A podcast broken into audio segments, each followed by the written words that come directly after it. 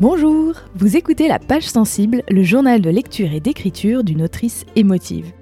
Je m'appelle Marion Josserand et j'adore lire des romans contemporains, surtout ceux qui me titillent la corde hypersensible. J'aime tellement ça que j'ai même décidé d'en écrire.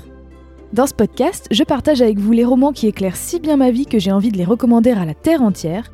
Et au passage, je vous raconte mon cheminement d'apprentie autrice, parce que ça aussi, c'est toute une histoire. Âme sensible Bienvenue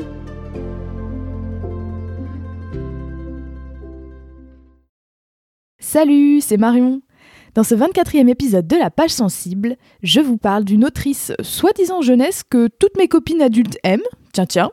Une fille hyper brillante, sympathique, inventive, drôle. J'ai nommé Clémentine Beauvais.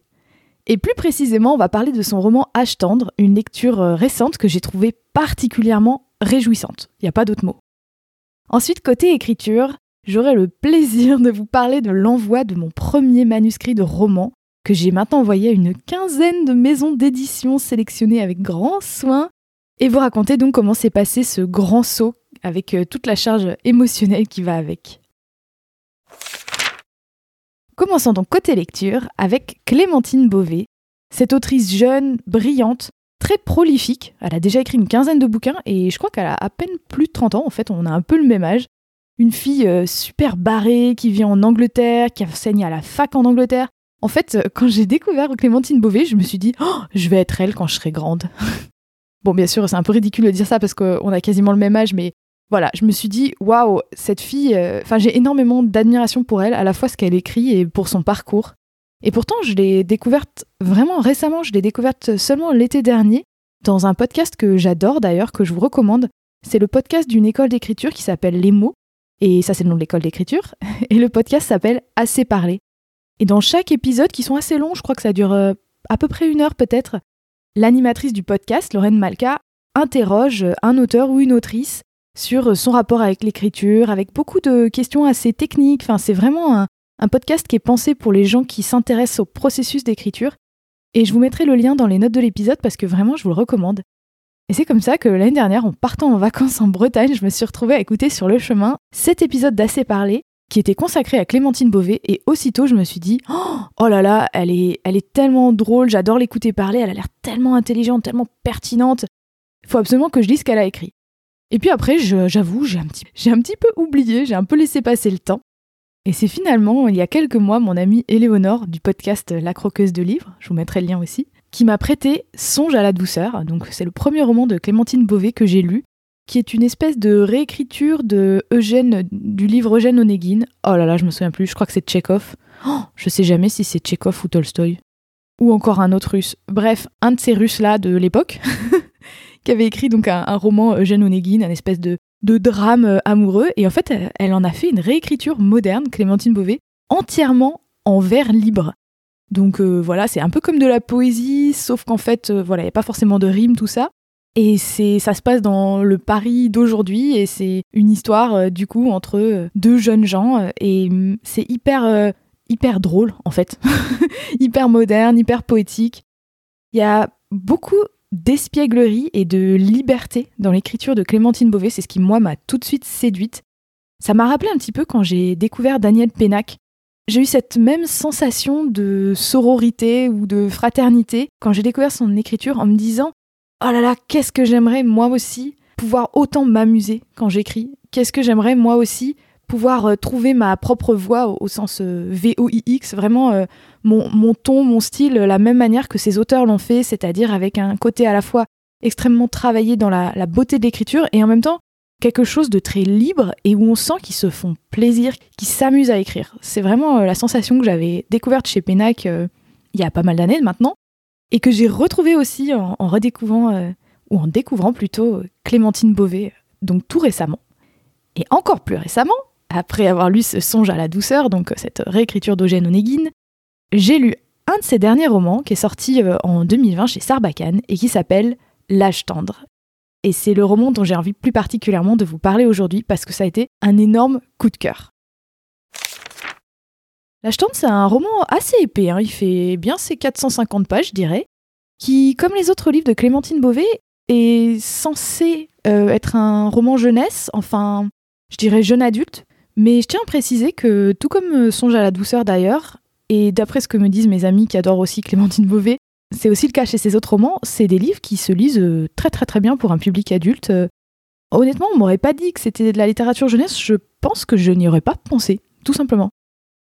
Âge tendre, c'est donc l'histoire de Valentin, qui vient de terminer sa troisième. Et l'histoire, en fait, c'est une légère anticipation. Ça se passe. euh, donc, elle l'a écrit en 2020 et ça pourrait se passer, par exemple, en 2025, 2030. C'est une légère, légère dystopie. Si je me souviens bien, il y a, la il y a une présidente euh, en France. euh, je crois qu'elle dit aussi que l'Angleterre a fait sécession, comment on dit, s'est séparée du Royaume-Uni, un peu comme voudrait le faire l'Écosse. Et notamment, dans cette légère anticipation euh, de notre monde contemporain, il y a un- une nouvelle étape dans l'éducation des adolescents français, c'est que après la troisième, à la fin du collège, tout le monde doit faire un service civique obligatoire qui surnomme le CERCI. Et pendant un an, chaque, euh, chaque élève donc de, de 14 ans, quoi, hein, qui a fini sa troisième, doit partir dans une autre région que la sienne, donc euh, quand même loin de chez lui ou de chez elle, pour faire un service civique d'un an dans, un, dans une mission d'intérêt général. Et donc euh, là, en fait, ce roman, c'est une espèce de trompe-l'œil, c'est un faux rapport de service civique. C'est-à-dire que ces élèves, ils doivent, tous euh, rédiger un rapport, un peu comme nous, on devait rédiger un rapport de stage quand on a fait notre stage de troisième. Et ben c'est le, le même concept. Donc tout le livre est un trompe-l'œil où Valentin écrit à la première personne et il raconte, euh, il raconte son service civique comme s'il était en train de rédiger son rapport. Et c'est super, super drôle. Il y a vraiment un effet euh, complètement décalé. Et avant de vous dire pourquoi j'adore ce livre, je vais commencer par vous lire un extrait parce que vous allez tout de suite comprendre de quoi je parle. Il n'y a pas d'introduction, enfin ça commence, c'est vraiment comme si on ouvrait son rapport de service civique. Il y a vraiment un trompe-l'œil. Et au début, on a un petit texte qui nous explique, euh, avec euh, un logo de l'éducation nationale, il y a marqué que c'est une circulaire qui explique ce que c'est que ce service civique obligatoire, le SCO, qui doit durer 10 mois, etc. Il nous explique qu'il faudra écrire un rapport de 30 pages. Et ensuite, on, a le. Donc, ça, c'est la, la première page du livre. Et la deuxième page, il y a marqué Rapport de service civique obligatoire, Valentin Lemonnier, longueur 378 pages. Entre parenthèses, j'ai dépassé. Et du coup, moi, j'ai commencé à lire ce livre. euh, J'étais dans le tram, je revenais du boulot. et en fait, je rigolais toute seule dans le tram. Les gens me regardaient bizarrement. Ça, ça m'arrive pas si souvent que ça de rire à voix haute quand je lis un livre. Et là, vraiment, tout de suite, mais dès les premières pages, j'ai été séduite parce que j'ai ri. Le, rapport de service civique qui commence avec la section 1, étape préliminaire au service civique. En fait, il y a un espèce de logiciel, un peu comme euh, admission post-bac, qui permet aux élèves de faire des vœux pour euh, demander dans quelle région ils ont envie d'aller faire leur service civique, et aussi dans quel euh, domaine, donc culture, santé, enseignement. Évidemment, on comprend très rapidement que c'est un logiciel tout pourri, parce qu'il ne respecte pas du tout ses choix. Et donc, euh, Valentin doit expliquer pourquoi il a sélectionné euh, ce qu'il a sélectionné. Alors il dit J'ai sélectionné culture, éducation et social. Ces préférences ont été motivées par le fait que je n'aime pas du tout être dehors. Alors déjà, c'était hors de question que je choisisse par exemple voirie et nature. Lors de la discussion avec Madame de Banafieux, il a en effet été déterminé que j'étais d'un tempérament plutôt adverse à l'environnement urbain et aussi à l'environnement rural et à l'environnement naturel. Selon Madame de Banafieux, il est manifeste que mon champ de compétences préférentielles s'exerce dans des lieux clos. Exemple, maison. J'aurais pu choisir les champs sécurité, justice, qui s'exercent aussi dans des lieux clos. Exemple, prison, gendarmerie, tribunal. Mais je suis quelqu'un qui, selon Madame de Panafieux, présente un certain nombre d'angoisses par rapport aux personnalités non conventionnelles. Exemple, prisonnier, délinquant, criminel. Et donc, ce ne serait pas la sphère d'influence la mieux à même de m'aider à déployer mon potentiel. Et il continue comme ça à expliquer. Donc, euh, moi, évidemment, je dis ça, je suis mort de rire en fait. C'est cette espèce de, de petit gamin de 14 ans qui essaye de, de parler comme un grand, d'utiliser un peu cette neuve langue du, du rapport de service fixe. Je trouve, ça, je trouve ça hilarant, ça marche hyper bien le décalage. Donc il finit par dire qu'il a choisi des choses comme euh, culture parce que euh, il dit Champ qui m'a séduit par ses exemples principaux, musée, bibliothèque, ministère de la culture, lesquels semblaient propices à l'exploration de ma subjectivité comme à la mise en œuvre de mes ressorts propres et à l'expression de ma sensibilité personnelle.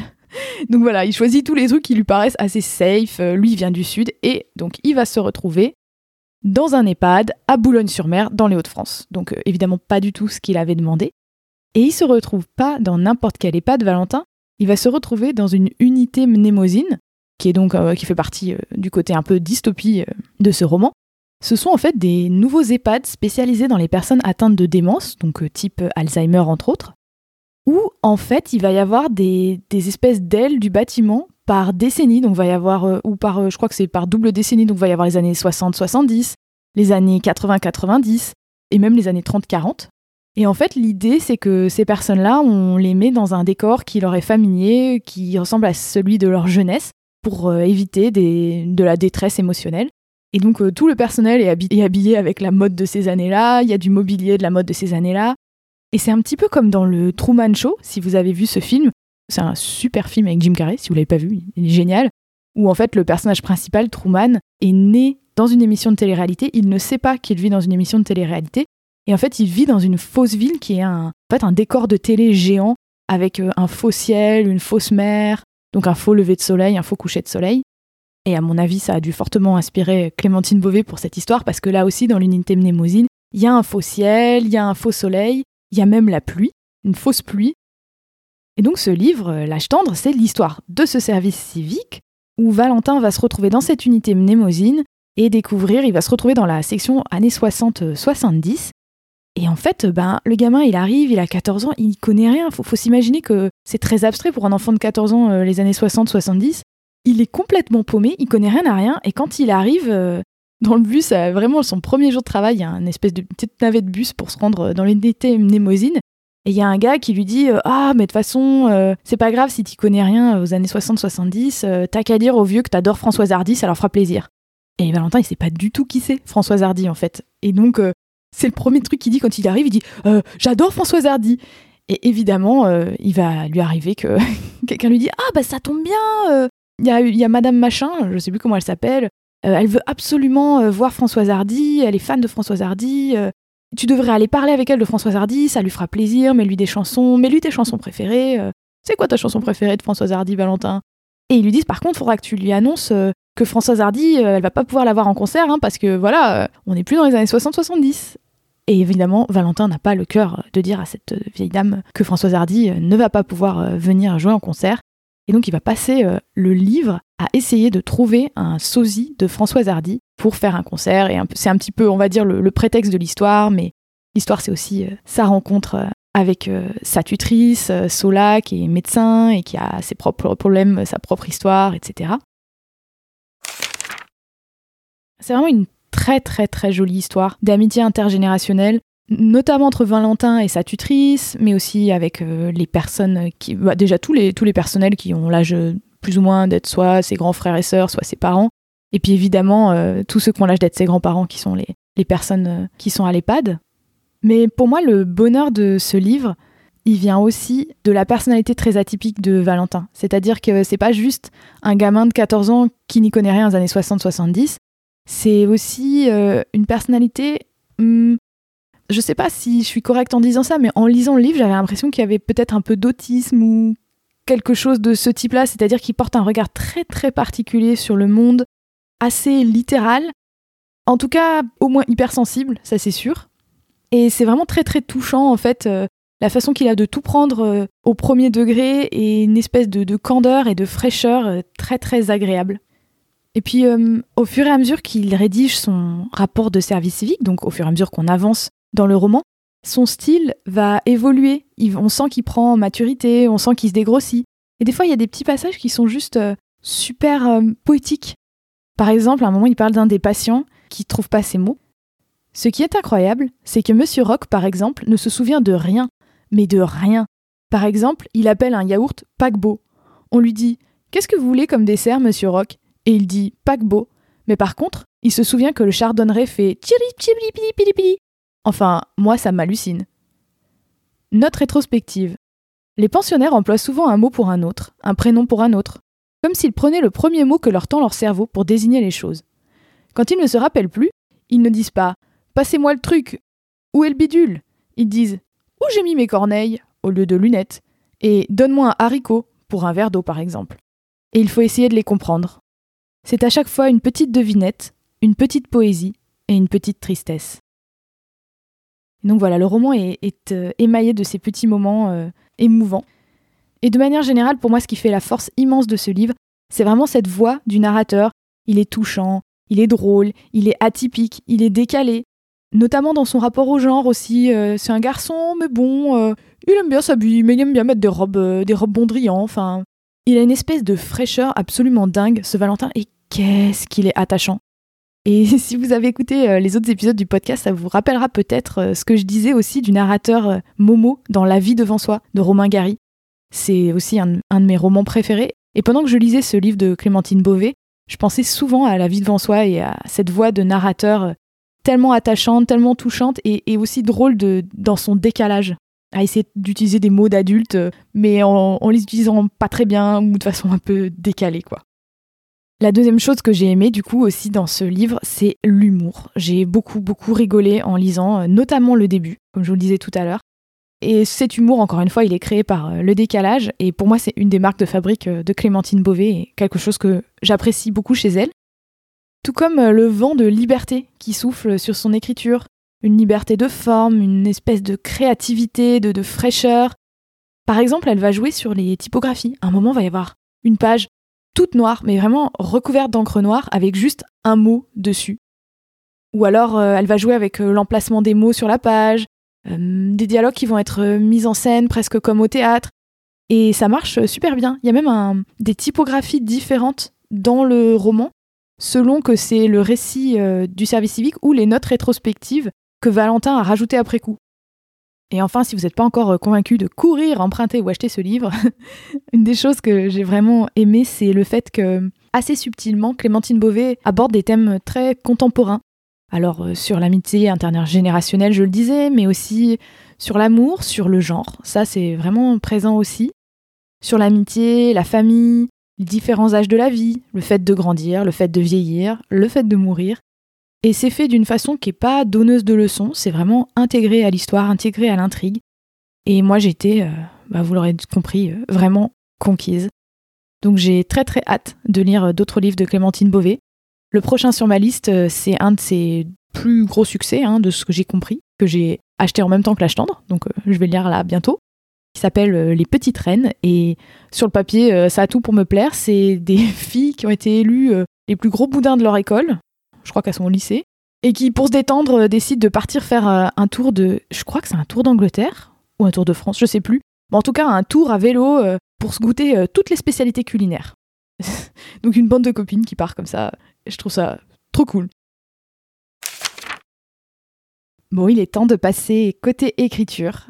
Dans le dernier épisode, je vous avais laissé en vous disant Bon, ça y est, il faut que j'envoie mon manuscrit aux maisons d'édition. Et je suis absolument ravie de vous dire que c'est fait, ça y est. J'ai envoyé mon manuscrit sur lequel je travaillais depuis deux ans et demi, c'était donc la V5, quatre énormes réécritures. J'ai fini de le corriger de façon euh, très pointue avec un logiciel de correction, etc. J'ai fini de tout bien mettre en page, de vérifier les sauts de page. Il fait 300 pages, c'est un gros bébé. Et je l'ai envoyé à 15 maisons d'édition que j'avais vraiment euh, sélectionné avec soin en regardant leur ligne éditoriale, etc. En, gros, celles pour lesquelles je pense que bah voilà, mon manuscrit pourrait potentiellement être intéressant. Pour l'instant, j'ai fait que des envois euh, électroniques, donc c'était soit euh, sur une adresse mail. alors, il y a plein de maisons qui ont une adresse mail qui s'appelle manuscrit at nom de la maison d'édition.fr. Certaines ont également un formulaire directement sur leur site internet où on remplit euh, des petites infos, euh, le titre du roman, une description, une petite bibliographie, euh, ou biographie d'ailleurs. Et ensuite, on met en pièce jointe le PDF du roman.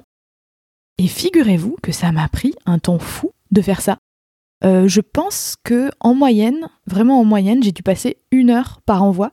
Parce qu'en fait, à chaque fois, j'ai personnalisé. Déjà, j'ai j'ai fait un petit mail d'accompagnement, un petit mot d'accompagnement personnalisé à chaque fois pour expliquer pourquoi je l'adressais à cette maison d'édition là et pas à n'importe quelle autre. Euh, à chaque fois, je disais bah voilà, euh, voilà, je vous adresse mon roman, il parle de ça.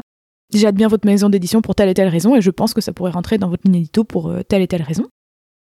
En réalité, un tel travail, ça pourrait même prendre bien plus qu'une heure par maison d'édition, mais j'ai pu le faire relativement. Alors vous voyez pas là parce que c'est un podcast, mais je fais des gros guillemets avec mes doigts. J'ai pu le faire relativement rapidement parce qu'en fait j'avais fait tout un travail préparatoire, c'est-à-dire que ces 15 maisons d'édition, j'avais pris des notes euh, sur chacune d'entre elles. Je, voilà, je savais déjà avant de faire l'envoi pourquoi je leur envoyais à elles. Et en fait là, il s'agissait de le mettre en mots, euh, voilà, de la manière la plus subtile possible, n'est-ce pas? Et à présent, il me reste plus qu'à faire euh, les envois courriers. J'aimerais bien essayer de les faire cette semaine.